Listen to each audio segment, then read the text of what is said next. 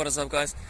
Just demonstrating reverse walking. So I'm out today walking a little bit, and I like to alternate normal walking with reverse walking. So reverse walking is very good because you strengthen a different part that you don't use uh, necessary strengthen when you just do regular walking. And but there's a specific way that, I, that you have to do the reverse walking to get the best bang for your bucks. As you can see, like the way I was walking, I was doing when I was stepping back, I was going onto my heel, and then I was doing complete quad extension as I was doing it. So let, us say you do something like knees over toes. Guy is a big proponent of walking backwards, but he just focuses on walking backwards uh, by pushing off of his toes. You know, so that's not a problem. But you want to make sure, like, to get the best bang for your buck, you want to go onto your heel, completely extend your foot back up, and therefore you activate your tibialis anterior. That is very good for you know, um, balancing out the calf area of the muscle. So a lot of people get knee problems because they don't strengthen that anterior part. So in, I don't think it's, it's a Japanese or Chinese culture where they do a lot of reverse walking and they say like a hundred step backward is better than a thousand steps forward. So for overall longevity and joint longevity and muscle balance and stuff, backwards walking is amazing and if you can do it onto a heel so you walk backwards onto a heel that's going to be even better because then you put some more resistance on your you know on, on the movement on your knees. And this is very nice on the knees so anyone kind of like with knee pain can do this without having any kind, any kind of knee pain. And if you don't have a weight you don't have a sled to drag with you then this kind of movement is really ideal on a slight slope. So obviously if you're just starting out, your knees pain a lot, start on a on a your flat surface or a very small slope, and then as you get stronger, you can increase the slope. But always make sure you're going, you know, on your heel, full extension of that leg when you're moving backwards. Um, so another reason why that's important is because you want to do full range of motion. So lo- this is what Alex Smolovich has been teaching me a lot. Alex is my sprint coach.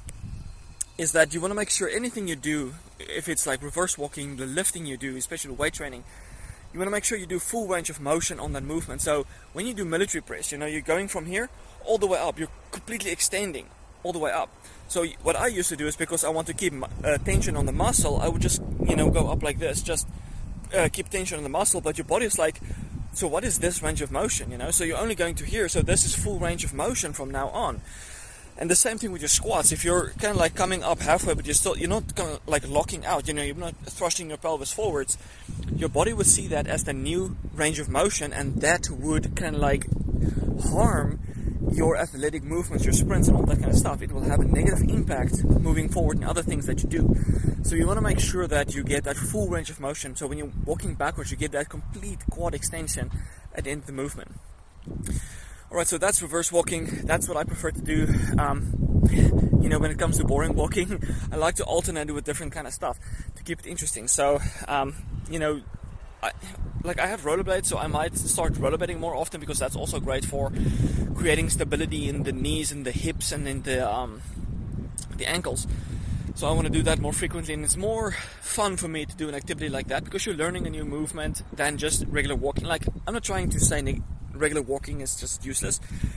Regular walking is awesome because you're strengthening a lot of your. walking is better than non-walking. Walking is awesome.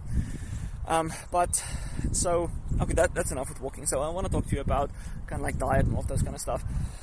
Um, my diet, I switched from beans to lentils, and um, lentils seem to be much more satiating for me than just black beans. But with the black beans, I noticed that I was having um, it digested better because it was canned. So I think like just the process of they, they boil it and then they, they soak it for so long in the can that improves digestibility for me. So that's what I really enjoyed. And I digested better. What but with the lentils, you know, you have to cook it for like an hour and stuff like that. And I still seem to kind of like not respond as optimally to lentils as I would with the black beans. But I'm just gonna stick with it. Um, at least like in the past I would have food sensitivities to like beans and lentils and now I don't have any. So that's pretty awesome. That's what, really what I enjoy.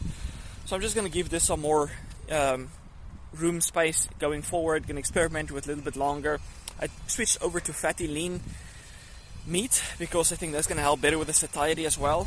Um, not really counting calories but I think I'm about 2,600, 2,800, and we'll just keep an eye on fat loss, obviously, going forward. Um, all right, so guys, that was a long rant because I actually want to talk to you about melatonin and vitamin D. So melatonin has long been doomed, uh, doomed, I guess, in the Ray Peat community. Ray, Ray is not a big fan of melatonin because it's kind of like a stress hormone in a way, but it's like a protective stress hormone. You don't want it to be elevated all the time.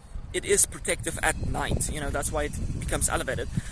Um, but I'm not trying to make a point here for that you have to supplement melatonin. I want to make a point for getting into the sun. So there's an inverse correlation between vitamin D and melatonin. So first of all, there's that. People that live very south or very uh, very south or very north, you know, tend to have lower levels of vitamin D and higher levels of melatonin, and they also have higher prevalence of uh, autoimmune conditions like multiple sclerosis. So it's not necessarily a good thing, and uh, melatonin won't necessarily protect you against those kind of stuff. So a lot of people think melatonin is only produced in the pineal glands, the pineal hormone, but it's actually produced in the gastrointestinal tract, in the muscles, the skin, um, the retina, and a few other places as well. So I want specifically want to talk about the gut here, because the gut fascinates me, and when you have low vitamin D, you have a higher risk of having, you know, gut problems like IBS, constipation, diarrhea, uh, IBD, like ulcerative colitis, Crohn's. Colitis is just normal gut inflammation. So you have a higher risk of those kind of stuff. And usually when you have gut problems, you also have gut dysbiosis, which means that you have a, a wrong balance of certain good and bad bacteria. Some bacteria just much worse than other ones. So you have a higher proponent, uh, higher amount of the bacteria that you don't want that's producing toxins, and you have lower bacteria that's producing beneficial things like the short chain fat, fatty acids like butyrate. So first of all, there's that. So what happens like when you eat meat, your there's amino acid transporters in the gut that absorb the tryptophan that you eat. But when you have colitis, gut inflammation, that tryptophan transporter becomes downregulated, so there's more tryptophan in the gut, and there's bacteria that feed on that tryptophan, creating toxic metabolites, which is not a good thing. So you have you're absorbing less tryptophan, so you're making less melatonin, and then that um, tryptophan is then used in the gut to produce toxic metabolites, and also, so it's someone just coming by. So when you're um, you have colitis and gut inflammation, that inflammation upregulate a certain pathway, the kynurenine pathway, that if it's well regulated, it produces a lot of NAD, which is good, but if it's upregulated by inflammation in a bad way, it can produce a lot of neurotoxic metabolites. So there are two ways that you are wasting tryptophan and not producing melatonin. And if you don't have enough vitamin D, you also have a higher risk of having gut stasis, which means your transit time is so slow that things aren't moving.